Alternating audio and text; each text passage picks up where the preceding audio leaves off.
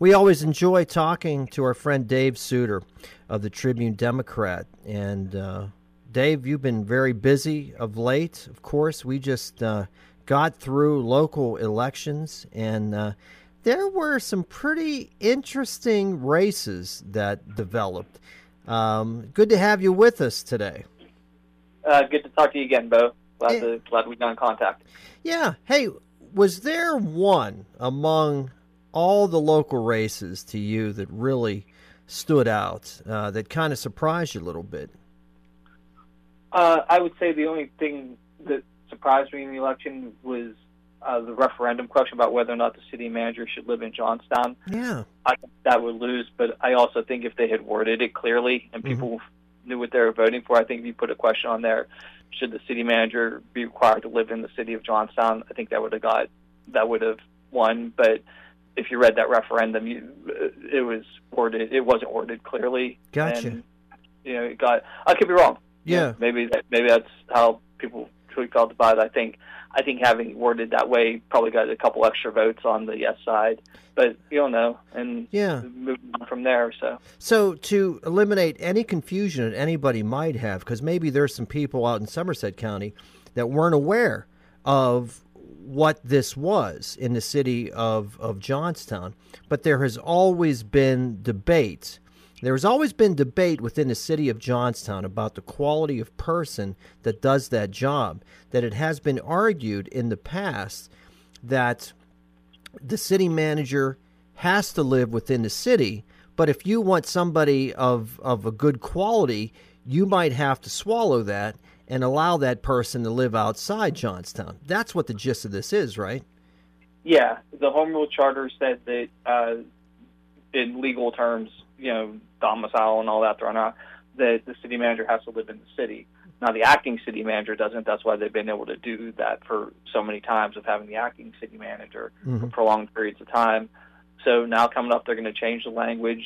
This next city manager search, which they seem to think they'll be able to get done pretty quick, and if they part of the issue is you can you cannot have a city manager contract passed when the next city council will be sworn in. So that's in our case, that's always like two years. You know, mm-hmm. like in, so in 2022, uh, they'll be sworn in. So and then 2024, there'll be a new council. So you can't have it longer than that two-year period. Even if new council just means two new members coming on or one new member. Yeah. So coming up here in January, coming up here, they're going to have everything they ever said they need to get a good city manager. The residency requirement's going to be gone. They're going to have the extra like you know up pay up to $120,000 because of the you know the grant funding and that stuff. Right. And it'll be the longest possible contract they can give under current state law. So Interesting. Yeah. If they don't get if they don't nail it this time to get the good city manager, it's on the people selecting at that point then because there's no more excuses. What's um yeah. yeah so what's what's been the issue within the past? Has it been uh, just an inability to coordinate with city council? Has it been those strained relationships of uh, city authorities? Has that been a problem? Um, I think I think that the state rule that plays a lot. I think uh, that plays a uh, lot in it. That yeah. if somebody leaves in the middle and you're like, hey, you can come here, you can move here, you have the job, and we can't guarantee anything past 11 months from now that's going to, you know, a lot of people are going to be hesitant that you're either going to get people who are retirement age, you know, like looking for that last job before retiring, or somebody very new to the position mm. who might not be, you know, might not be ready yet for uh, that level of responsibility and everything. So that that was that is a challenge, yeah. no doubt about it. Uh, the money was always, you know, people. The job up until recently was eighty thousand, which is great money for the city of Johnstown. Correct it's not great money for people who are doing city manager jobs. You know, they can get paid, paid more elsewhere, so they got the extra funding to go with that. Yeah. And then, you know, it's if you're lining up, if you're looking for one of these jobs, you know, a city manager does not. There are places that have those that are in great financial shape. So if you're going to go there and you know, just okay, I'm going to be a manager, I'm do this, bring my skills and everything, or do you come here and you know, there are a lot of a lot of negative things in the town you got to deal with, mm-hmm. and then that they don't want to live in the city. You know, that's been a, a thing, and there have been people who have lived had established a legal domicile in the city that was, you know, I guess their toothbrush out of bed or something yeah. or other, yeah. and the, they don't want to live in the city, which Yeah. is what it is. Mm-hmm. Yeah, and so that's all gone now. So we'll see who they get. Yeah. Dave Sutor, Tribune Democrat, talking about local politics and uh, the elections of uh, just recently, and uh, Frank Janakovic um, uh, coming back for his uh, third term, a closer race than what uh, a lot of people thought it would be. It was very interesting. And also the city of Johnstown with a couple other things with um, some council and, and also school board races all over the place, too. So, um, how was turnout generally? Uh, you know, we, we always talk about um, uh, off year elections not bringing people out the way that um, big statewide and national elections do. Same thing this year, Dave? Uh, yeah, it wasn't as high as statewide or national. Where compared to other municipal years, I hate to say it, I don't know. Somebody else must have wrote that story as the follow up because I didn't do it. Mm-hmm. I know beforehand they were thinking it was going to be right around normal, maybe in Cambria, maybe a little, you know, a little bit higher than normal. But uh, yeah, I to say that I wasn't the one who wrote that article, so and I if I read it, I forget Mm. where this compared to other municipal years. Mm-hmm. But yeah, it, it, yeah, municipal is always down from uh, the federal elections, especially if there's a, especially if it's a presidential year. That's just huge. You know, Dave, that, then- that, that, that, that always disappoints me because, you know, I, I say it all the time, but, you know, it's school boards, it's those local offices where I think the voter really has the most impact, you know? Oh, absolutely. And I mean, you want people, oh, you know, yeah, if you want to say in what's going on, you vote and everything. But yeah, you can your your day to day life is probably going to be more affected by who your seven city council members are than who is the president of the United States. Day to day, everybody don't just start calling in, screaming, and all this stuff at everybody here. But yeah, Yeah. your day to day because they're the ones dealing with the street to street issues in your life Right. you know, Yeah. whoever the president is, not. It's you're dealing in 1.2 trillion dollar infrastructure plan, Mhm. not hey, here's the pothole. Yeah. So, And I'm, I'm curious too, Dave, just the way that we've had this uh, shifting uh, demographics as, as concerns to D's compared to R's, and it seems as if when you get outside Johnstown, that, that R is getting much bigger, you know, than, than than the D is. You know, the D is still pretty considerable in Johnstown, but you're seeing a shift there as well, aren't you? I think so. Yeah, and then it's certainly outside the region. I mean, Cambria, Somerset, Bedford is all. I mean, well, most of Southwest and Western Pennsylvania now is Republican. Right. The, it's by far the voter registration here flipped. Uh, you look at the sheriff's race, would Donnie Robertson get to 70, 70 some percent? That was a shocker. You know what? I, Yeah. I mean, it's not a shocker that he was going to win. I think that most people saw that, but the margin of victory to me was shocking. Yeah, I think anymore. I mean, uh, I think in the countywide race, the Republicans looking at having 60, 65 percent in the bank before, you know, and not saying anything about any candidate. Take take that sheriff's race out. I'm just talking candidate A, candidate B for whatever countywide race you're going to have. Right. That that built-in advantage is there to the point where, as long as that person doesn't, you know, runs a reasonably sensible campaign, effective, raises the money necessary to do it, and doesn't, you know, do something horrible or screw up really bad or Yeah. something like that, that they've got 60% of the vote to as a starting point, which is 60-40 you're down, Right. and it's pretty tough to overcome. I don't see how the Democrats can reverse that. You know, I mean, it just seems as if, uh, you know, I, I mean, there's all kind of factors that probably go into it. Uh, you know, I'm I'm sure the impact of the popularity of Donald Trump in this region is a big factor, but you know, eh, but that's not solely it. I mean, these numbers have been shifting for a couple decades, haven't they? Yeah, they were shifting, and then Trump came along and it shifted on steroids. Yeah. You know, that, that just kind of Yeah, it, it, but what, what we're seeing now might have taken another 10 years or so, right. but he came along and that was it's like just jumped, just completely kicked into overdrive. You know, you think of all those uh, Democratic representatives that have been in state house, uh, even representing Johnstown. You know that uh, uh, Barbin, you know, the last Democrat to hold that seat before he was uh, defeated by Jim Rigby. It just seems as if that that's even that seat. Uh, it, it's it's going to be tough for any Democrat to knock off a Republican. Definitely. I think so. You know, uh, and it would have to be a very you know moderate, A moderate. Democrat. Yes, You know, yes. Frank Burns, you know, he's very moderate and Pro gun, Yeah, pro life. Yeah, right. and he's the only one left in how many counties, you know, for on the state rep level or state senate level. Mhm. So, you know, you you're not going to come in here. Nobody's going to come in here as a uh, further left Right. you know, and, and be successful. So, uh, yeah, it's Yeah, just it's the- interesting, the you know, it. You know the shift. I mean, for years, it was the same thing with Democrats for all those years where Republican had, you know, they were losing 60 to 40 before they started too. hmm It's just, it's flipped. I don't think any beliefs around here are flipped or anything. People who switch party affiliations. Yeah. You know, if they're believing for good or bad, they're still believing the same stuff that Yeah.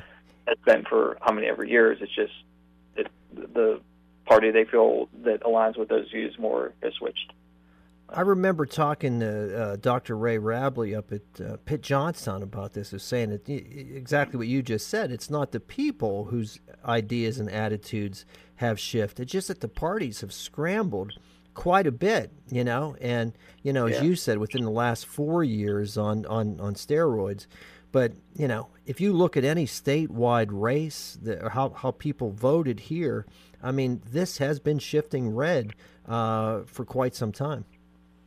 Yeah, if you look last time elections around, if I remember correctly, Governor Wolf and Senator Casey didn't even have campaign stops here Right. when they most recently. You know, so that you would never see it. 15 years ago, it would be unimaginable that those Democrats on that level would not stop in Yeah. Johnstown, and now it's it's not happening. And you know, by far the people reaching out to me now in advance are saying, uh, you know, our, our Republican candidates reaching out saying we're going to be here. And that, I know Conor Lamb stopped in here, and the campaign didn't contact anybody, so we Mhm. didn't know the paper, and so that was that. Uh, yeah. But yeah, it's changed. So Certainly. Dave Sutor, Tribune Democrat, joining us. And so now we can look toward some big statewide races uh, next year. And of course, Pennsylvania is really going to matter as uh, even at the federal level because there's going to be a battle for control of the U.S. House of Representatives. And uh, these seats here in Pennsylvania are going to matter a great deal. Once again, uh, the congressmen who sit in these seats uh, locally, represented here, are generally safe. Um, but I'm sure that there's others, some other races that'll be contested. But I'm sure that uh, st- uh, statewide, the big ones, obviously, governor and uh, senate. yeah, the local congressman, however, that map ends up being drawn, unless you did something weird where you're like like putting bases in Pittsburgh and stretching out this thin line to Mhm. their homes or something. Yeah, there. It, it, I mean, there's so much red territory around Johnstown that it just it's yeah. Those are those unless something really unexpected happened, won't be close races Right. regardless of who the candidates are. Um, yeah, it's it's the governor and um, state uh, the Senate race that's going to be thing, and I imagine we'll be getting some candidates here, you know, for those races to you know do their thing. Yeah. Uh, my So goal is to get the lottery here very soon and just be on the beach somewhere drinking, drinking with little Come on, umbrellas man. in them and watching the waves crash and get I'm gonna go swim for an hour and then get out of the water and be like, I'm done swimming. yeah. More drinks. So, So when's this going to? plan. So when's this going to start to get heavy around here? Because I know there have been some candidates that have already stopped, as you said. But you know, uh, March, April. You know, I, I mean, is it primary season? Uh, ha, has this started yet? um, I don't want to give a name in case it, the event falls, the meeting falls or anything. But I am scheduled to meet with the governor candidate on Thursday. Interesting, interesting. So It's it's going on right now. So you know, I'm I'm I'm, I'm certain of that. Wow, wow. Well, here we go. It's going to be a, another contentious year around these parts, and so brace yourself, Oh. people. Oh yeah, I'm going to be just. Oh, I'm going to be so miserable. I'm just going to be like snapping at everybody and telling like, how did what's the thing? Tell people to go to hell. You make them think they're going to enjoy the ride. I don't know if I can tell them they to enjoy the ride. Uh, yeah. Well, good luck to you, man. Well, hey, Thanks. um, enough on politics here, but I know that right now uh, that you're working on some interesting projects, including one with our friend Josh Byers that I think is uh, just uh, just fascinating um, about our region and uh, something that a lot of people are aware of, but we've never really done any big analysis on this subject that you're working on, right? Uh, we've done stuff in the past, but it's been years, and we've just came realization realization we were writing about stuff, but just around the, you know, covering it, but just the corners of it here, and not getting like winded. So Josh and I, with Tom yeah. Slusser's photographer, and then Renee and Chip always, you know, uh, working on the process. And uh, what it is is going to be look at homelessness, public housing, transiency, poverty, and blight, and how it affects the city. Mm. And you know, all those things factored together. And try. I did um, first two interviews here on Monday, and then uh, just kind of going forward. We toured Martha and Mary House today, and uh, kind of talk to the director about everything and what what that place does and how you know the transition and how it's there to yes provide you shelter and help, but also just try to teach you how to do day to day, you know, and get and get the services you need and try to figure out go find a place to live and things yeah. like that. Uh, I don't know what it's going to be called. I don't because it's still kind of yeah. in development, but tentatively it's supposed to run in the middle of December. Yeah. So, well, this well these subjects really branch out into uh, you know not just the so- sociological and psychological factors that are involved with this, but my goodness, I mean this impacts just about every subject matter uh, concerns this area, and that includes obviously uh, crime, it, it uh, education around here, the economy, all that stuff, and you know especially within the city of Johnstown this is um, uh, this is a, a, very interesting subject. Yeah, and uh, yeah, Josh is going to handle a lot of the education aspect of it. Mm. He knows that infinitely better than I do, and I'll be doing uh, other things associated with it. But yeah, you know, poverty level here in, in the city itself is. Um, I remember years ago it was around 33 percent, so I was always just say one third, one mm-hmm. third and uh, now it's it's up to you know 37, 38, almost 39 percent. It's wow. going to be 40 here soon. Yeah. Uh, you know, combination of different things with that. Uh, you know, just economic factors, and then also you have the population drop. The population latest census was 18,400. People are still they're uh, say they're leaving Cambria County where they're in a coffin or a car. I've said that before, mm-hmm, but mm-hmm. it's happening nothing has stopped. It was another 12.2% drop in the last decade. Wow. So you do that, and when your poverty level remains relatively the same, but your overall population drops, so then that just raises your poverty rate. Mm-hmm. there are other factors too, but it, it's it's here. Uh, part I'm interested about, and I mentioned this to other people, and I'll have them say, and they will promote the things. You know, you get the the rah rah marketing crowd telling you, "Oh, this is also great," and all this and that stuff, and but then I'll also say, you know, and this is not knocking any place I'm going to mention my name, but they'll say, oh, you can do so many things here, you know. And uh, you go kayaking in the afternoon, and then you know go out to dinner at one of the restaurants downtown and at night. And I said, well, the restaurant you're mentioning is a hundred dollars for two people to go there, and the, the kayak is not cheap. I said to 40% of the population, we used to, I spent my afternoon kayaking and I went downtown to and hung out and did that stuff.